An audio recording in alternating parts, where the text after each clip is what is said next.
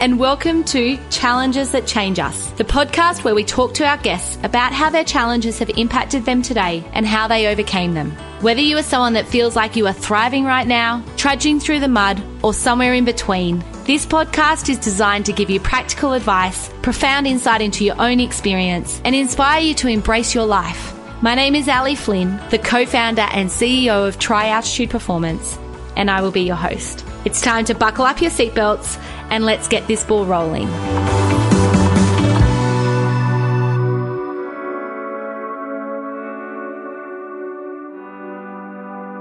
Hello, everyone, and welcome back for another episode of Challenges That Change Us. And I'm so pleased that you've all jumped on to join us again. I have some pretty exciting news for you. I want to offer everyone in the Challenges That Change Us community a free workshop on personality and performance. I'll pop the link in the show notes where you can jump on and book your spot, but just know that there are limited spaces, so it's going to be first in, best dressed. This workshop is for anyone looking to understand what makes them tick and unpack what drives and motivates people around them. All right, this week is a big one. You know, I don't shy away from a meaningful, robust, raw conversation, and I hope that this is the first of many around the topic of childhood sexual assault. We will be talking a little bit around this in the introduction, so just look after yourself and keep yourself safe. Today, I'd like to introduce Virginia Tapscott. She has launched a podcast called My Sister's Secrets, which we will hear about throughout this episode today, and I want to encourage all of you to go on and have a listen to this series. Virginia lost her sister, Alex Tapp, who died alone in a hotel room at 32.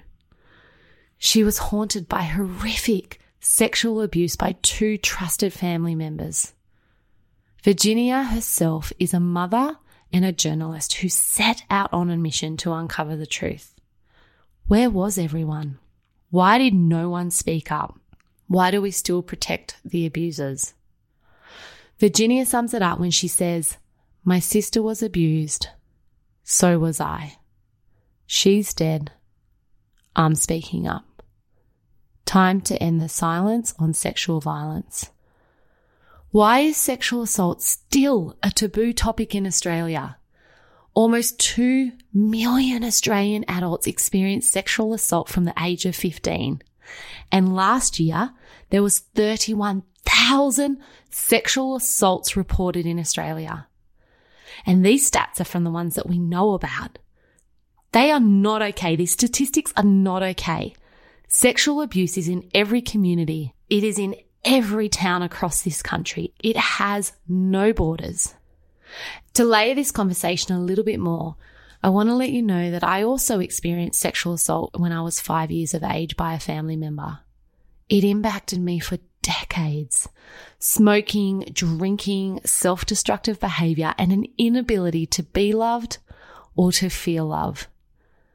I tell you this because I stand here today in a place where I can truly say that I feel healed and that this hideous abuse does not impact me every day of my life. I spent years working in therapy and I attended sexual assault survivor groups in my 20s and I've told many, many friends and family. But the one thing that I wish I knew as a child was that you can grow up and make it that you are not a product of your abuse and the experiences you have as a child. This is why I tell you my story, because I want you to know that you are not a product of your abuse. It happened to you. It is not you, and you can heal. You can live a life of joy without shame. You can learn to trust again and you can fly. Please look after yourself throughout this episode. If you at any stage need or want to talk to someone, please make sure you do. This podcast deals with sexual assault, child sexual assault, and suicide. If you want to talk to someone, call 1 800 RESPECT or Lifeline on 131114. This is a story about Virginia and her sister Alex. So I'd like to welcome Virginia. Thank you so much for giving up your time and coming on the podcast challenges that change us today. That's all right. Happy to be here. For those listening, it's it's really funny when Virginia first hopped on, she's got this white shirt and it's got like all this fluff around it. And I was thinking, what is that? Has she got a collar? Or is it like, you know, um, I don't even know how to explain it, but then she mentions to me that she's got a little baby on her chest. You so you've got a little six month old on your chest? Yeah, this is Tully. He doesn't like it so much in his cot, so he I carry him a lot, but it's not like this forever. They just yeah. sort of um, grow up and then start crawling and walking around and I'm happy to do it for him. This is our first baby on the podcast, so welcome, Tully. and is this your third baby? Um, fourth. Fourth. What's the age yeah. brackets between yours? Uh, six, four, two, and six months. Oh my God, you must be so busy. That's such a challenging time. I remember when our youngest got to about three, it kind of, that's when we came up for air, but you're right in the thick of it. My God. Mm. No sleep. Are you getting any sleep at night? Not a great deal. Oh. It just feels like normal though. it's because you know no different, right? For the last six years, you've just been in this constant yeah. state of um, fatigue. Yeah. So, Virginia, I really love to start the podcast with a couple of get to know you questions. They're totally random questions. The first one is if you were to use an animal to describe yourself, what animal would that be and why? Like, what characteristics of that animal makes you think that that would be what you would use? I think I would be a dog. That's the only animal I reckon I'd really relate to in the sense that they're pretty energetic, looking for something to do. I chase my tail a bit most of the time. and would you have used a dog to describe your personality before you had kids, or is that just since you've been a mama for? Oh, no, I'd say before as well. Yeah. Always been busy and on the go? Yeah, I'd say so. Yeah. And the other question I love to ask is Did you have a favorite place or a favorite room when you were growing up as a child? Yeah, it's my favorite place is the same still. It's a little coastal town north of Coffs Harbour called Woolgoolga. Yeah. Yeah, my nan had a holiday house there when we were growing up. Yeah, we'd be there every some holiday. I can imagine it Woolgoolga starting to change over the years. It used to be this sleepy, tiny little town. Is it still like, I mean, I haven't been there recently. Have you? Yeah, no, it has changed a lot, but it still does have that quality of being 15 years behind Byron Bay sort of thing. And I think a lot of people are looking for that now. And Virginia, you have, do you know how I found you? Was I was doing research on podcasts and I was having a look at all the different ones. And I just happened to stumble across your podcast, My Sister's Secrets. And that was when I reached out because I am so passionate. And, and the listeners may not know this, but my reason, my why in life is to try and stop family sexual violence. If I could change one thing in this world, there's many things I'd love to change. But if I could only pick one, it absolutely would be stopping, putting an end to family sexual violence. And I came across your podcast and was blown away with the courage that it would have taken to speak out like that. How long ago did you do your podcast? We worked on that last year for the whole year. Yeah, pretty much on and off, interviewing people that I sort of wanted to just go back in time and retrace our steps. So yeah, it was it was a year pretty solidly pretty stressful. Yeah. Wow. And then, because I didn't realize it was so recent, when did you launch it? It launched in January this year. Yeah on the 21st. Oh, well, for any of the listeners that haven't been on to listen to that, it's my sister's secrets. Great podcast. And hopefully after listening to you talk today, Virginia, it might might get them all to jump on and have a look. Because I think, you know, as I've heard you say in many, many different, whether it be in your podcast or when you've spoken on other people's podcasts, is we need to stop the secrecy and and, you know, stop the shame. So speaking out is one way that we can start to make a difference in the world around family sexual violence even if you're not ready to speak, a good place to start, because I know a lot of people might not be at that stage. Like it took a lot of people to die for me to be able to be public about our family sexual abuse, if you know what I mean. So there may be people in different positions in their recovery and, you know, with people living perpetrators and things like that, that they're not ready to speak. And listening to these conversations and how they happen can be a really helpful starting point, I think, just to be like, well, this is what it sounds like in reality mm. when these conversations are happening. And you get used to that idea, I guess. And also to understand that the conversations don't necessarily run smoothly. You think you're going to have a conversation, you're going to talk to someone about, it, and then all of a sudden someone can shut down or they can get angry or like it's not it's not smooth sailing. It's not as simple as making a decision that you want to have a want to talk to someone and then going and having that conversation and thinking that everything's going to be okay. I wish it was, but unfortunately it's not. Yeah, I think most predominantly in the my experience and in the making of the podcast is people shock you with how much they are actually willing to talk to you. If you're coming to them to have a respectful, genuine conversation to aid in recovery, most people, in my experience, and I know this is, you know, there's going to be a whole heap of different situations, but I was overwhelmingly surprised at how forthcoming people were, you know, because you have this part of you that's just really fearful that someone will shut you down, someone will get angry, someone will be, you know, try and discredit you in your experience. But yeah, I just wanted to get that message out there as well that people might surprise you if you're coming to the table. Mm. You've just got to keep the respect in the conversation. It's an information finding mission for me for my recovery. And by and large, people were more than happy to help with that. And so tell us a little bit about why you started the podcast in the first place. Well, we lost my sister to a, an accidental drug overdose. We'll never know how accidental it was. It was hard for the coroner to say. But following that, mum and I just really felt like enough was enough. You know, you go through enough, something comes along and hurts you like that. And you just think, what are we all doing? Why are we all still protecting these people when look at the devastation? Look at this life that's been lost due to people not talking about things and people not feeling safe to speak out to aid in their own recovery. And so, mum and I, I wouldn't have been able to do it unless I had the support of my mum, which is, I feel, a very rare thing for the parents in this situation to be supportive of me talking of you know someone speak, being public about it because her role in everything has been so heavily scrutinized and she's copped a lot but she's has had the courage to own her mistakes and to own them and be public mm. about them in the name of change for like the daughter that she lost. So, you know, everyone realizes that, that that's too late now for Alex and we all have to live with that pain. But, you know, mum and I are still affecting positive change by now speaking about it. So that was why we decided to do this podcast where we went back to the beginning and just asked why, like how, what happened, you know, why was everyone so silent? Why didn't weren't these people held accountable? Why didn't anyone say anything?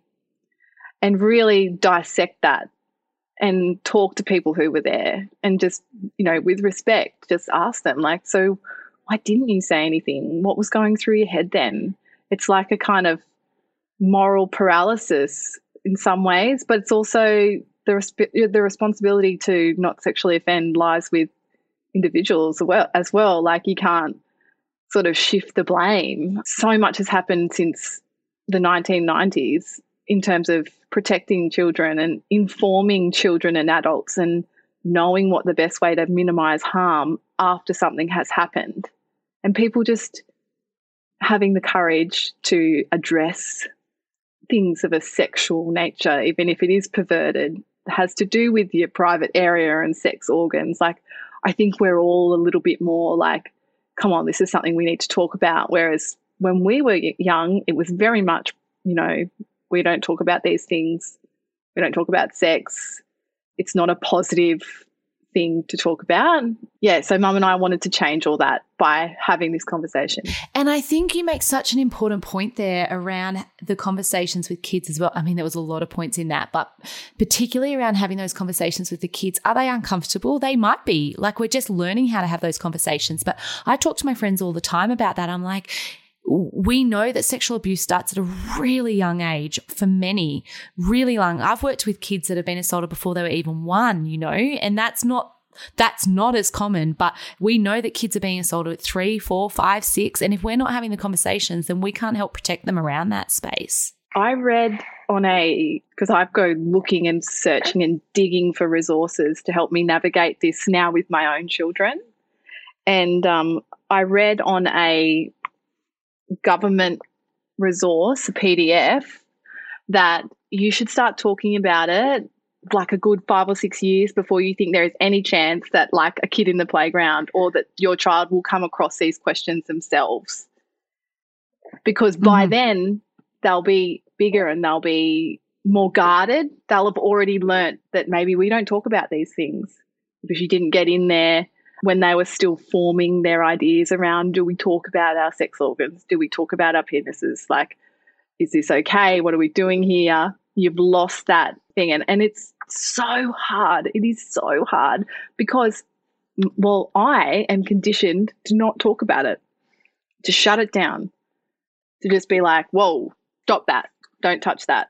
I don't know for you, Virginia, but my like for me, definitely with my I've got three young girls, and even last week I was having a conversation with my eight year old, and I, I was thinking in my head, God, I hope she doesn't go and have these conversations in the playground at school because there was almost like I'd be embarrassed that she's got so much information in this space. Mm. And then I had to recheck myself and think, no, I wish more kids in the playground mm. understood mm. this. And, and I think that I'm like, spent years working in the sexual assault space and I still got that reaction of I'd be embarrassed if my child went and spoke about. It. I'm like, how? Like, how's that even possible? Yeah. And I think the important thing though here is she got that information from you and then she went to the playground. Yes. We want the guidance of parents yes. who are informed every step of the way.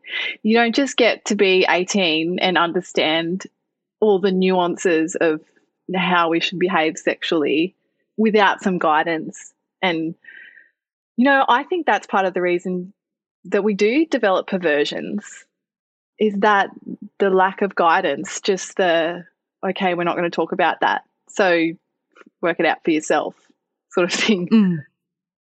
And it's almost like if we leave the conversations too late, they become super awkward. Yeah. Oh, yeah, absolutely. It's getting in early and it's it was way earlier than I actually thought would be recommended but it was this, you know, it was this health mm. department resource, and I'm sure that they've got research and all of the things to back it up. And it was, um, it was quite a lot earlier than I had. Well, my oldest is six, right? And we are just like on a freight train here, like whistling into it. and I just was not, I was not prepared for that and I think too, there's also that fear that if we talk to our kids about it, are they then going to go and act on it? I mm. think hmm. that that's often where that fear comes from from parents. Yeah, totally. Are we exposing them to a world that then they're going to go and do something? Yeah. Well, they're going to go and do something anyway, eventually. Mm. Which, I mean, and this is, I have to tell myself this. Like, I'm not saying it's not hard. I'm saying you've got to talk about it. So, what else I've noticed is like I'm having these experiences where like nothing's wrong or anything, but we've just gotten into subject matter that I was not prepared for, but you know, in hindsight, completely natural. Like, of course, you're going to wonder about what is going on here with your bits and stuff. Like, parent to parent, people don't have these conversations. It's all very much like I'm definitely not telling anybody about like the only other parents I've ever connected with on this subject matter are people who I've been talking about who are like survivors of sexual abuse, who I'm just working with for mm. other reasons. And we get onto this topic of, you know, what is the best way to guide your children through this? That's the only way I've ever gotten onto the topic. Like it's not something that's generally discussed. Talked about. No, not at all. And I was thinking too that for me, talking to my girls, I had a lot of trouble explaining what sexual assault is if they don't know what sex is. So there's actually a step before it, right? You've got to be having conversations around body parts and sex before you can even have a conversation with them that there's going to be. Otherwise, you're trying to have this conversation about, oh, someone might touch you here or touch you there and it might feel uncomfortable, but they don't actually know what that means. So they, you know what I mean? Like they've got to actually have some concept, whether you can show them, I don't know, we're, we're from the country, so it's a lot easier for us because the cows in the paddock and you can be like, that's sex, you know? It looks different in adults, but that's the, like you can have conversations around yeah. it, or this is how babies are born, like these are how the chickens are born, or, you know, there's a rooster and there's a hen. So I sometimes think that's one of the great things about animals. It, it can start those early conversations to make them accessible for when you're ready to go in deeper and have the next conversation.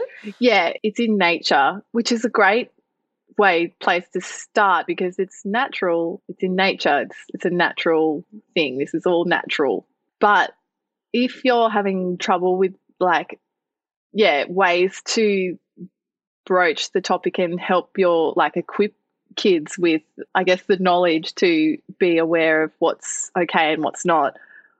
I've have found is just the talk about just the consent material. Mm. so they don't really need to know in the beginning like what what sexual acts are that they should be watching out for.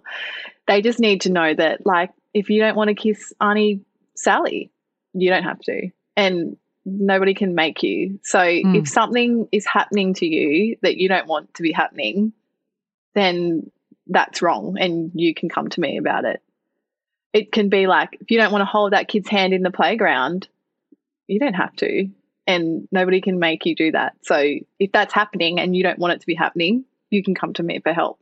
So it translates mm. if it becomes something sexual, yeah. And that you already have that open opportunity for conversation. They know they can come to you. They know that you'll believe them. They know that there's a space where they can have that conversation. Yeah. Because I started out with um, my kids just trying to be casual about sex organs like penises and vaginas. But then I found, I found that like maybe it was a little too casual and they weren't distinguishing that this is actually quite a special area.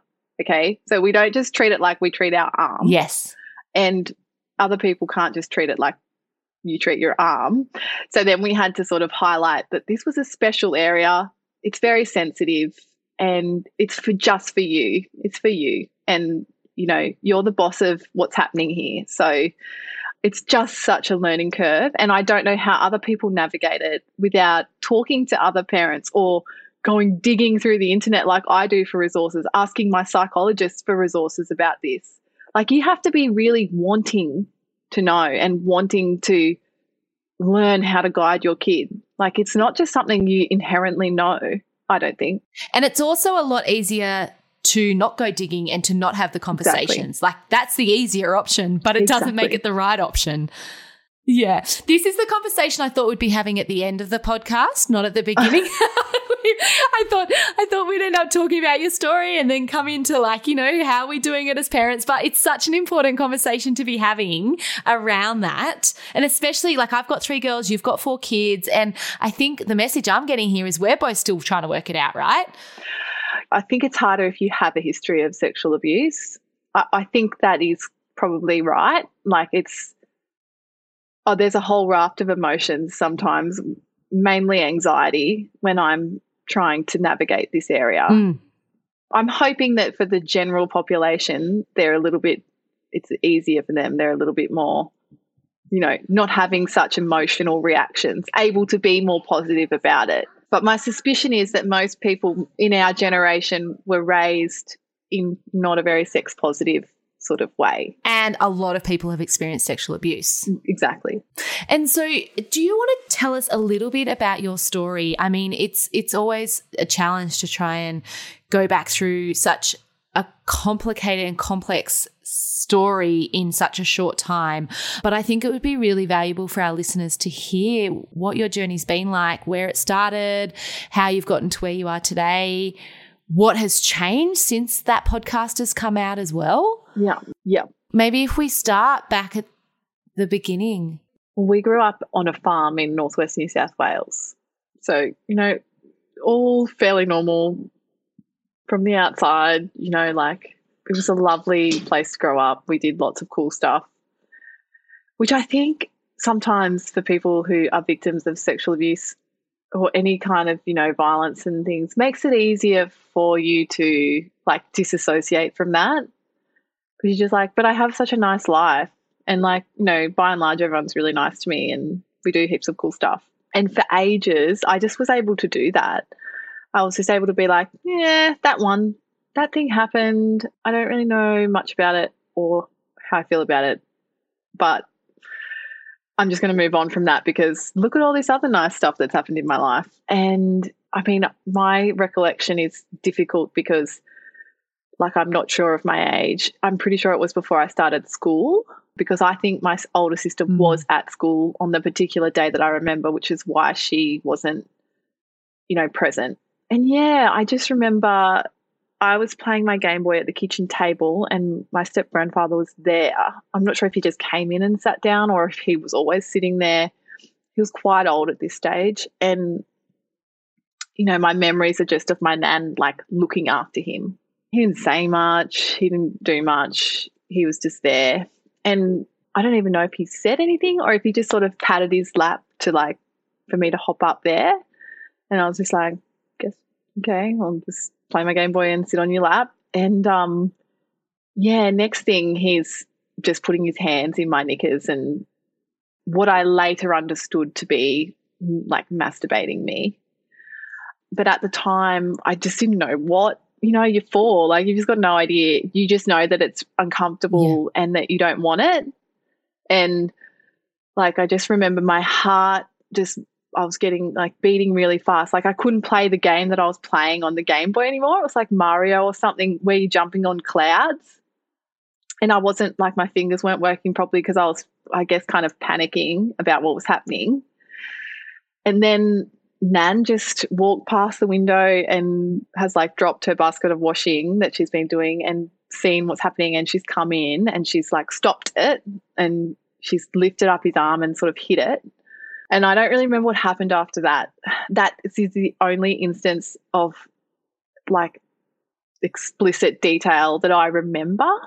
In making the podcast, we did find that there were other instances that people had witnessed that I, like, more my nan had witnessed and she told a really close friend about that I never remembered. And they were in bed in the bedroom at night when my nan wasn't around. And that's really common, isn't it? It's very, very common for someone to have fragmented memories. And I think that's what makes it so hard, right? Is that there's these blotches of time that are either forgotten or it's blurred or you kind of don't. And they're asking when you when it gets all brought up, it's like, well, what happened and when did it happen and in what order? And it's like mm. you're gonna ask any four year old what order that happened in. Like Yeah, absolutely. But I don't know why people struggle with this so much, to be honest. Like we all have bad memories. Everyone has a bad memory. You try and not think about it. You try and forget it. I don't even people who haven't experienced mm. sexual abuse, I I just want to put to them that like your recollection of bad things is something that you try not to think about. You know, that by its very nature makes it a memory that I guess either over time becomes fragmented and you're not really sure. However, in saying that, I remember that instance in very detailed, which I think is a different trauma response as well. I don't have intrusive flashbacks about that, which is very lucky for me because, like, I sort of, you know, I I remember it. I know what I know what happened, but like, it's not in, an intrusive memory, which is the case for a lot of people mm. who've been through sexual abuse. And I know that that scenario and the scenario in the beds and the touching, I'm fairly certain I asked my sister, was there ever any penetration? And I'm fairly certain that she said no. It was this predatory masturbation that he would just come and inflict on her m- most of the time. She was a bit older. She got older and he got older and she started hiding from him. And I remember that too. But I remember not really having much context for that. Like, not really understanding. Like, I can remember thinking that it was a game because we used to hide from my nan's cat too because the cat was a bit psycho and used to like jump out from under furniture and get you. And I just remember like it, it was in the same box as that for me. Like I was that little hiding from granddad, hiding from yeah. the cat. It's all, yeah. Know. And that's your sister's way of protecting you. Yeah. Well, I mean, yeah, she's done an amazing job. But I think the difference between Alex and I is her her abuse was like repeated over and over again, like chronic. So I think that also can be a lot more difficult to recover from than um, even say like I've got an isolated incident basically that I can remember. And I know a lot of people, you know, think they're like, oh, wow, your nan gave him a smack. Like, isn't that ridiculous? But in a child's mind, there was a level of retribution in that. There was a very obvious display of he's just done the wrong thing. And it was quite confronting, mm. wasn't it? Because Nan smacked her husband, basically. And in a child's mind, to me, that was a very clear, oh, well, she had my back there. So he, she stopped it. Mm. She's saying his behavior is not okay. Yeah. And she really clearly signaled that that wasn't okay. I mean, as much as everybody looking back on that now is like, what the fuck were you doing? Like, you should have left him or reported him to the police or, you know, he should he should have been in jail. Like, all well and good to have that position from hindsight where all, you know, a lot of time has passed. But I think in terms of my recovery, there were definitely a lot of things that happened that were to my advantage in that, which I, you know, I guess I'm I'm I'm counting myself as lucky in that sense. But I don't think a lot of the time my sister didn't have that. I'm not sure if she ever had that. I don't think she ever had my nan come along and be like, "Oh, whoa, that's not that's not okay." I'm not sure, but yeah, I don't think she ever got that explicit display of that's wrong. Don't do that. Did you speak to your sister after this happened? Like, were the conversations started early between you two that it was going on? Can't remember. I don't remember talking to her as a child about it. Yeah. I, I just remember, I don't even remember her telling mum, but she did. She told mm. me that mm. she told mum. And that was when we think it all stopped. There's a lot of ifs here. We don't really know. And we still don't. I mean, mum says that's when it stopped because, you know, we wouldn't have gone and stayed with them and all sorts of things like that. But yeah, then you get onto this issue, and I think it was something that I didn't know I needed answers about until a lot later in life, but I just needed to ask mum, you know, why did you handle it that way? In, in a sense. As an adult, you mean? Asking mm. her as an adult to adult? Yeah and I think a lot of survivors carry, maybe they're not aware of it, but questions that they have for people that were around that they really want to be like, why did you handle it like that? And explain to the people that were there how it impacted them and how they feel it should have been handled. And that in itself is a really great step to recovering and actually letting go of anger. Because, you know, no one's we're not robots. Like we do fucked up things and we have to live with that. But if we can all sort of talk about that, and you do have to have a degree of empathy with the people who were there trying to deal with this mess, okay, of somebody behaving in a horrific way, and you've got little kids and you're not sure what to do, you're not equipped with, you know, the knowledge that we have now and the research that we have now the research that we have now about the long term impacts of child sexual abuse, those longitudinal studies started when my sister and I were children. So we didn't have the results of, yes. I mean, a lot of people might say it's instinctive, you know, you just stop it and you like get them thrown in jail and throw away the key. I just think that's a really simplistic, maybe helpful for some people way of looking at it, but it's such a complex issue. It's so nuanced and that's what we found with the podcast. And that's why I was able to let go of so much of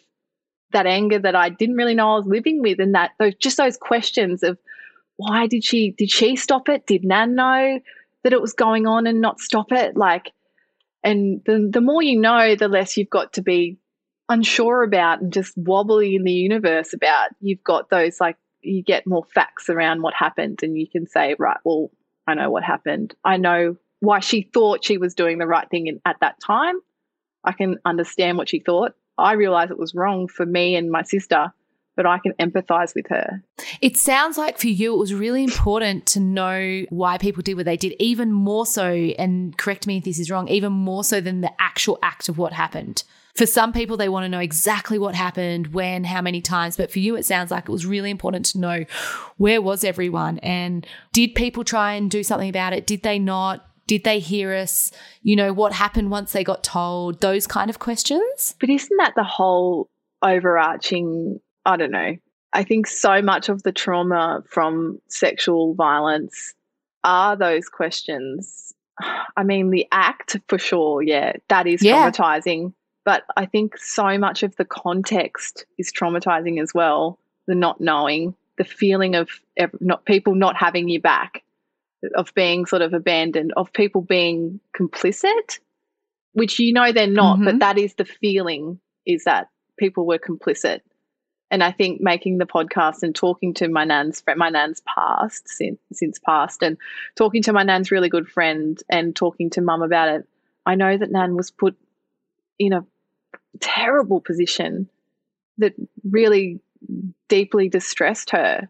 And her response to that, a trauma response, was to pretend it wasn't happening. Okay? Like the the, Mm. the people who are they're they're secondary, like they're almost secondary victims. They're like, holy shit, I've brought this guy into the family and he's doing that. And that is just too much for me. I've got to put that in a box. I cannot deal with that. And sadly, you know, it's to the detriment of to the children that were involved, which was my sister and I. But I understand that as a trauma response now. And I think, you know, well, the other thing that I'm listening to as you talk is it's something that I used to talk a lot about in the counseling room was, you know, the act itself is like a third of it. There's a third of how people respond to you when you tell them or your experience in the world. And then there's a third is how you integrate it into your world. Oh, you yeah. know, and I think that that like when you think about trauma, there's like three different components. And if one of those components are um, like, for example, if you go to tell someone about the abuse and they don't believe you, Mm. like it is so much harder So to come in and do the therapy work if you first tell someone and you're not believed. So, you know, I guess that's really important to take away from this is if someone comes to you and tells you, just believe them. If you do mm. nothing else, Yeah. in that initial response, just believe. You can have an adult conversation later, or you can ask the questions about, you know, what do we do with this, or, or, you know, all your questions. But in that very first moment, believe. Absolutely. And mum did. There's no question about that. Mum knew immediately that she was telling the truth. And your mum believed, and that's because she also experienced abuse at the hands of your um, step grandfather, didn't she? Well, it was widely known that he was, um, I guess, what the term that people use is sleazy with women, and that nobody sort of realized that that translated to children. And potentially it didn't translate to children until later in life, where your opportunity to actually get at women your age or mature age women is reduced. So your predatory behavior that was directed previously at mature age women, your only people you've got access to now are little kids. So I think mum lost her dad when she was 11. And I think it was a few years after that that my nan started, you know, going out with our step grandfather. And um, mum just remembers being like a teenage girl around the house and just being like touched inappropriately in passing and learning very early on that she was just going to stay out of his way, you know, not be alone with him, mm. that sort of thing, which is awful. But again, you're like, oh my God, but my mum's married this man. Now I can't tell her that he's just awful. You know, everyone's protecting people that they love, essentially. And that's again what happened when she found out he was sexually abusing us is on one hand you've got you're about to devastate your mum's life and on the other hand you've got your kids there that you're like, well, I'm not even sure if my kids want me want to be public about this. They don't know, they don't understand. Like will they get to 10 or 12 years old and resent me having taken them through to the police station and through the courts where in that time it may not have been a good outcome for us. It, he may not have been convicted. We may have had a hostile Mm. experience in the courtroom. You know, there were so many factors that you couldn't control. And like you said before, people come up at a lot of the time, and especially under duress in stressful situations, just the path of least resistance, which, you know, unfortunately isn't best Mm. for the recovery of abused children. But for people who, you know, mum's lost her husband a couple of years before, she is probably still struggling. And I just, you know, this is very specific to our situation, all of these things. That's what we've got you on for. And I think, you know, we can try and say this happens with sexual assault, but it is so unique to every single situation. Mm. And it's really complicated. It, it's not a simple road for the people that experience, for the anyone that has someone come forwards and tell them about it, for the perpetrator. Like it's not, it's really complicated, which is why it's so challenging and difficult. And I think a lot of, you know, when Scott Morrison said, oh, you know, I had to think about Brittany Higgins as a father, like if it was my daughter, how would I feel? And, you know, as much as we all, everyone jumped up and down and was saying, well, that's awful. You should have just, you know, responded initially up front. It doesn't matter, you know, that you're a father or whatever. It's just being a human response. But empathy and putting ourselves in situations and imagining ourselves in situations is just such a key, key part of the human existence and how we navigate other people and other people's emotions and how things might be impacting other people. And so I wouldn't want people to like throw out your empathy. Like, so I put myself in my mother's position and I imagine what it would have been like. And there is no easy answer. It's just, to put it bluntly, really fucked up. And same with my nan. Like you put you if you put yourself in that position, really, and I think a lot of people have a lot to say about things and fly off at the mouth sometimes when it's hard and it's so nuanced and the situations are complex and you're not really thinking about if that was you or your kid or your husband. Exactly, exactly. And I think there was a very strong motivator for you coming out and speaking publicly about what happened for you. And that was it in 2020 when your sister passed away, which we spoke about a bit earlier. She had multiple experiences of abuse. Yeah, so Alex is an example of, you know, and I am too, where you can develop mental health issues as a result of child sexual abuse and you're more predisposed to developing substance abuse issues.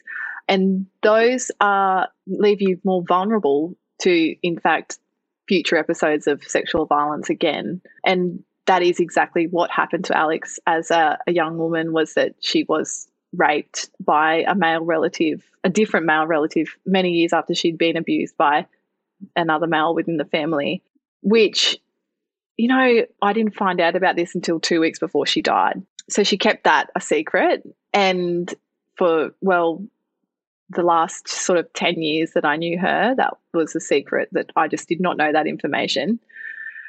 And I just found that I was just like, wow, that's unlikely that that would happen again, isn't it? But it's not. It's completely, you know, does happen, is more likely to happen to someone who already has a history of child sexual abuse. And I guess that made that complicates her recovery just a hundredfold, doesn't it? Like she gets to, through her hmm. teenage years, she's probably going to have issues, going to have a lot to deal with anyway, due to having a history of like that chronic sexual abuse from the ages of, we think, like two to five, three to five or six. And then she was drunk, you get in a really vulnerable position and you're assaulted essentially again By another family member. by another family member. So it's hard to imagine. It is. I get that. But these things do happen. And yeah, I just think that made it just so hard for her to get a good chance at recovering. You know, they're clearly for her the shame that went around, you know, with that, with that to be able to hold that for another 10 years silently for to herself, you know, mm. like not being able to talk about it. She's spoken about the first abuse instance, but then whatever happened in that second instance, she couldn't speak about it. So she held that silently and suffered in silence. She actually never spoke about the abuse by our step grandfather either, beyond when she told mum. She used to tell me in text messages. Okay. she would only ever message things about that. And I remember one of the first conversations I had with mum about our abuse was actually when she was still alive. And I asked, my husband ended up in a conversation with someone who we sort of vaguely know they're a friend, friend of the family. And they knew that I had been sexually abused. And Reese and I were just like, whoa, how does she know that? And I went like back to mum. I drove over to mum's house and I was just like, Mum, did who knew? Who knows about this? This is weird mm. that, uh, that this person would know. And she's like, Mum was like taken aback. Obviously, also, she just said that she didn't really know that it was widely known that he was a sleaze bag, but that she doesn't know how these other people know. We now realize it's because my step grandfather had lots of victims. And so lots of victims, lots of stories leaking out into the community, and people put two and two together with my sister and I and assumed that it had also happened to us. So mm. when Alex, when I went over to mum's house that day, Alex was home. She must have been home from on holidays. I can't remember if she, she was working by then as a vet. Anyway, she was around, and I remember she was listening to our conversation, but sort of going from room to room. Like she was sort of d- going into the lounge room, coming back in, sort of. She was listening, but she I she wasn't able to say anything.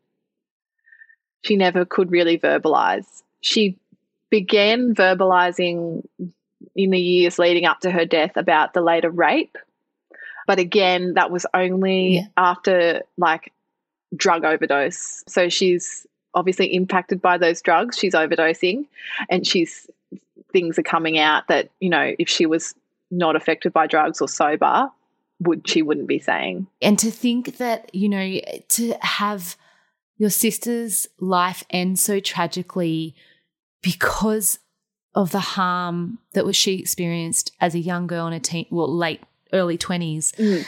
from males in her life that are meant to be safe and protect her, you know? And this is why we're having this conversation, right? To try and prevent this from happening anywhere else in the world. If, you know, looking back now, do you think if anyone's listening to this, what would you say to them if they've experienced sexual assault? There are, if you're not ready to talk about it, like talking about it is one of the really effective ways of starting a, some kind of a recovery having like retribution can be really effective in recovery but there's other types of you know mediation you can go undergo without actually going into the courtroom where you can meet up with a perpetrator who is willing which is it is rare but we did speak to a perpetrator on the, my podcast who had undergone mediation with his victims to help them in their recovery. There's therapies that don't involve actually verbalizing it. So, art therapies, yeah, things that are non-verbal, writing it down, those types of avenues. I just want people who have been sexually assaulted to know that they have options. They do have options to, you know, live with less pain or potentially live with no pain. I did actually say that to my sister before she died. I did say that because by the time in the weeks leading up to her death, we knew that she was opioid dependent, sort of multi substance abuse, but opioid dependent. We knew it was bad. Like she was sort of a couple of weeks there, like under mum's supervision, because we thought there was a risk of her taking her own life. And then she went to the job trial at the veterinary clinic in Newcastle. She'd been to her GP and she'd had her antidepressants, like prescription slightly changed. She was really upbeat about the job.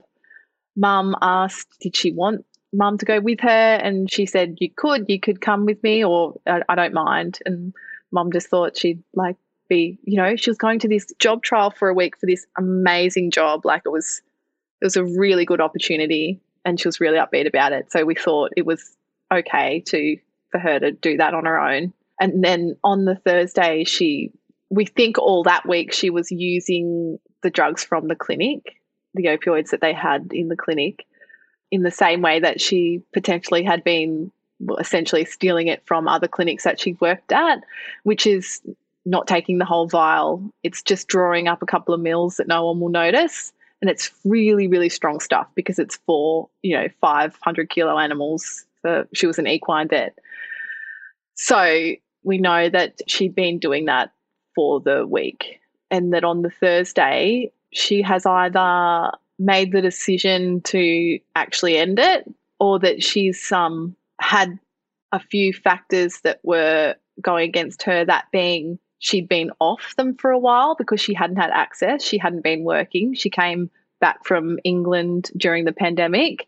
So she quit her job over there and was sort of like a couple of months between jobs. So she wouldn't have had access to that type of drug. Um, and there's a real risk. And they find that with people who've been in jail that you come back out of jail and you start using the same amounts of methadone. That's what she was stealing from the clinic.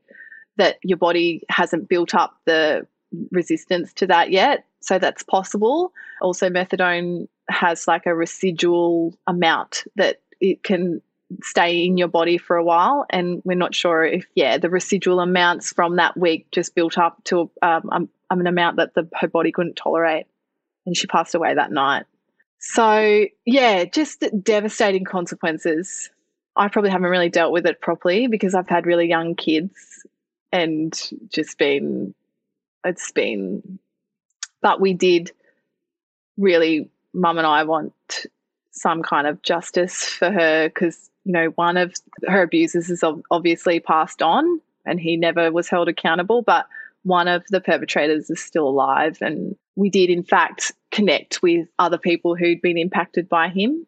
And yeah, so that was really helpful for us to know that he'd been operating that way for a while. There were other people who he'd affected, and we were kind of hopeful that there might be an avenue to pursue charges. But, you know, people in their various stages of recovery have not been ready, and we respect that absolutely. Yeah. Yeah. Where you and your mum are at now mm. is you're ready for that, but for them, they might still be, you know, going through just even speaking about it for the first oh, time oh, or even making sense of it in their world. Also, we're not the primary victim, you know, like Alex was the primary victim and she's no longer here. So we don't have that trauma yeah. related to rape that the other victims we're talking about I'm assuming they would have. What would it mean for you if someone came forwards? Well, that would be a huge kind of indirect justice for us. He will likely yeah. never be prosecuted for the rape of Alex because the witness is dead. So it would be yeah. an indirect course of justice that um, we would be seeking, which mum and I just want for him to understand the damage that he did and has done multiple times, and for him time to undergo rehabilitation and jail time to understand, mm. yeah, and to, you know, be accountable for his actions. Because as it stands, he's been able to continue living his life with zero repercussions. And we find that, you know, with so many of these scenarios, is that the victim is life is left in, you know, can be complete Shambles. disrepair, tatters, you know, they can recover, they can recover maybe mostly, but the perpetrators just um, often get off scot free, and it's a real difficult thing to live with, isn't it?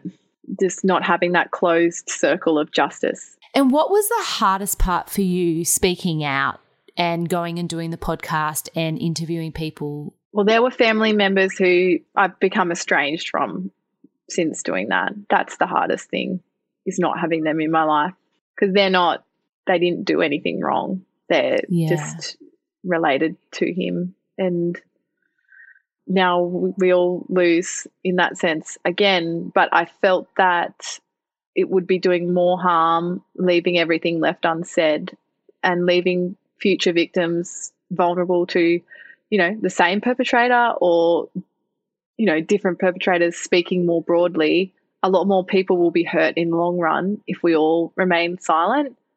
And, you know, I have to live with that pain of not having those people in my life. But I think that the greater good and the protection of my own children down the track by changing those cultural and social forces that stop people from getting help and enable predators to continue harming um, for me is worth it.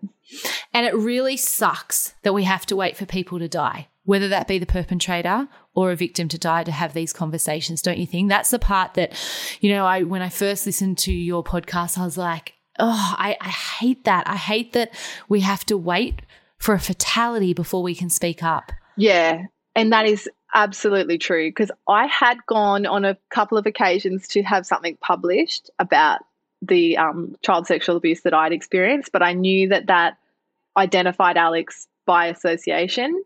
So I actually didn't go ahead with writing, having those stories published when she was still here because, you know, she wasn't ready. I, I mm. know that she wasn't ready to be public about it. And I, I know it would have also been more difficult if my nan was still alive to mm. ask her those questions. She had dementia for quite some time in the lead up to her death. So by the time we'd started having these conversations, she was still alive, but you wouldn't have been able to ask her about these things. She wasn't in a position to mm. Answer. So, yeah, mainly my nan passing on and my sister, mum and I were just like, well, we can, we are in a position where we can be public about it. If my mum had said, I'm not okay with this, I don't want you to do this, I wouldn't have done it publicly. And have you already seen some movement happen by coming out and speaking publicly? Oh, we've had, you know, so many people contact the myself and the team who worked on the podcast about their own experiences of um, mainly sexual abuse within the family. It's just so much mm. more common than anyone would think.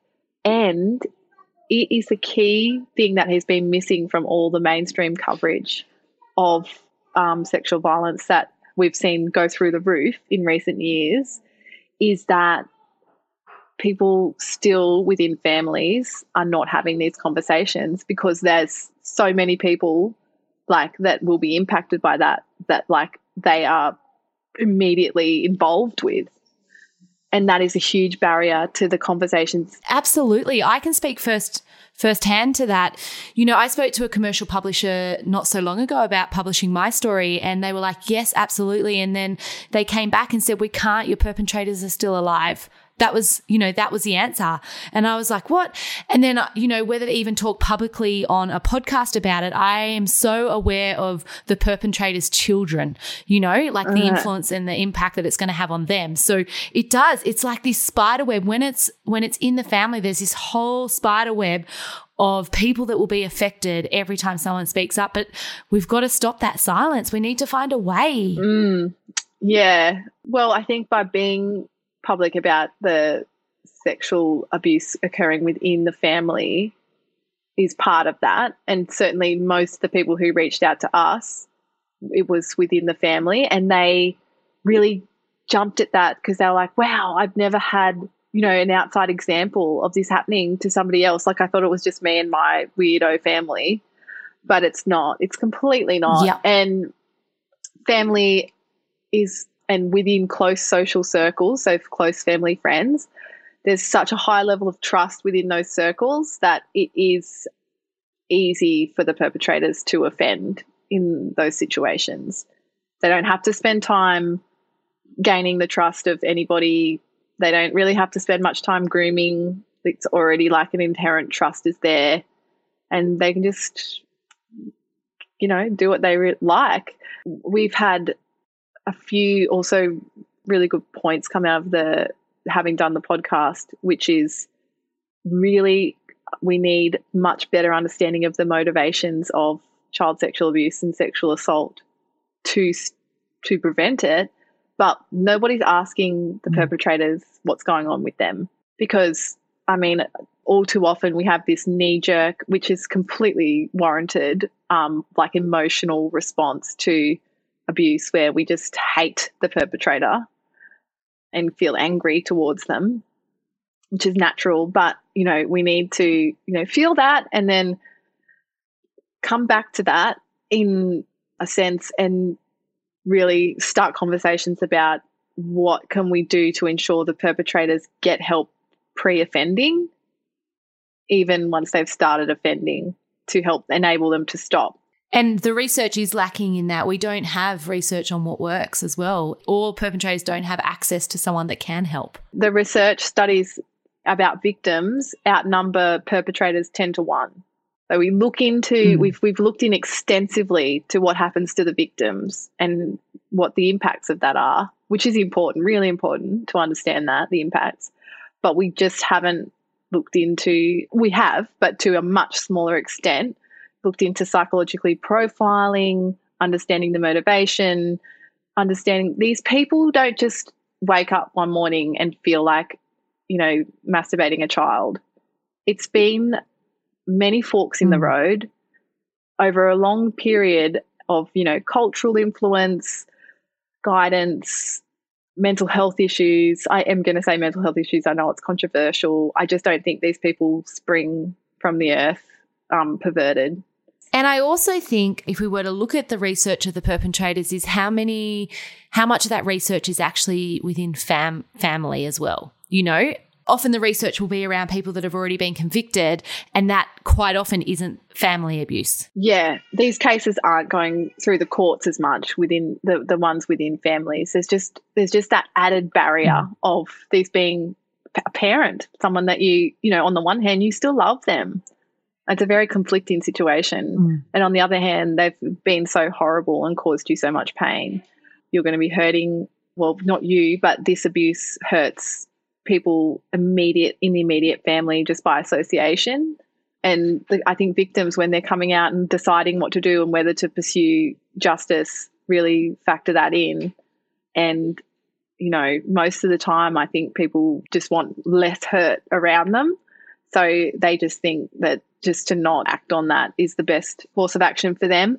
And look, it could be that way for a lot of people because people aren't sometimes ready to you know go to court about this but it's just considering also like the long term harm to yourself and also potentially other people and whether you are in a position to act to change that is really worth considering. And before we wrap up today, I was thinking have you found some resources along the way that you've personally found really helpful? It's very hodgepodge. I've picked up bits and pieces here, sometimes from friends who are psychologists, sometimes from my own psychologist, some of it from Braveheart, which is one of the leading child protection organizations.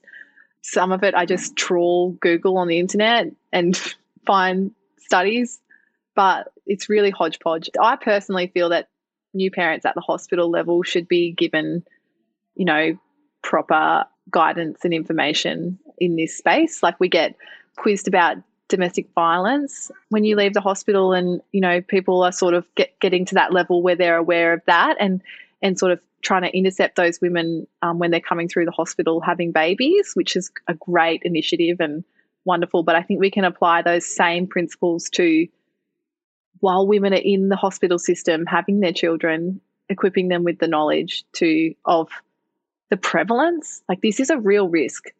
This is one in five children before mm. they hmm. reach the age of 18 who are going to experience some kind of sexual harm. And we are testing for rare, rare genetic disorders in the hospital with newborn screenings and deafness and things like that, which is all well and good. But, you know, at the same time, we need to be giving, equipping parents with this information Definitely. And one of the things that I said to someone the other day was it wouldn't it be great if we had, and this isn't the right name for it, but sexual assault first aid like we do for mental health first aid. Like imagine if we had a one day course that could, we could just roll out across the whole country to That's get great. everyone equipped. That is a great idea. Love the way you're thinking. yeah, we should harm, do it. harm minimization. yeah, it's harm minimization. Yeah. And I think yeah. we're still not clear on that. I'm still not clear on that. What would my no. first thing be that I would do if I found out that my kids had been sexually abused? And I don't know. I'm not sure. I need a pamphlet. Absolutely. It's a great place to start. We need more resources in this space.